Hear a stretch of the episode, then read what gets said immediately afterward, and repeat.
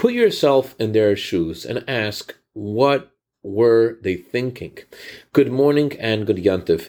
The Maccabees don't only commit themselves to keep God's commandments under all circumstances, they decided to fight an impossible war.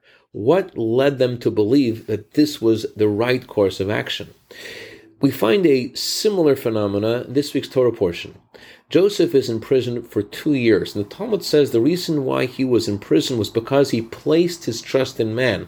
When Joseph interpreted successfully the dream of the butler, he asked the butler, please go to the Pharaoh and ask him to release me.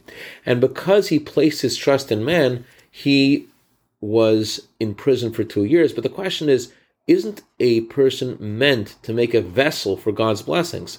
Yes, you're supposed to trust in God, but aren't you also supposed to create a vessel for God's blessings to become manifest in?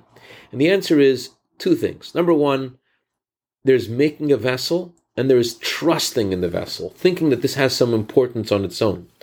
And there's another layer regards to Joseph specifically. On the level that he was at, he was expected not at all to consider nature as something important. And that's what led the Maccabees out to battle. They knew it was impossible to, to win this war. And yet they weren't living in the regular realm that most of us do. They were living in the realm of this world being a place of God. And therefore, if this is what God wants, there's no way they can't be victorious. They went out to war with absolute conviction of victory because they were fighting God's war. And in a similar way, whatever is going on in our lives, we have to realize we're not alone and God is with us. Candlelighting time for Los Angeles is 431. I'd like to dedicate a minute of Torah today to Yossi Metal in honor of his birthday for a year of bracha v'atzlacha and begashmis v'ruchnius. Also dedicate this to Rav Boaz McNabb in honor of his birthday tonight. For a year of bracha v'atzlacha. Have a wonderful Shabbat.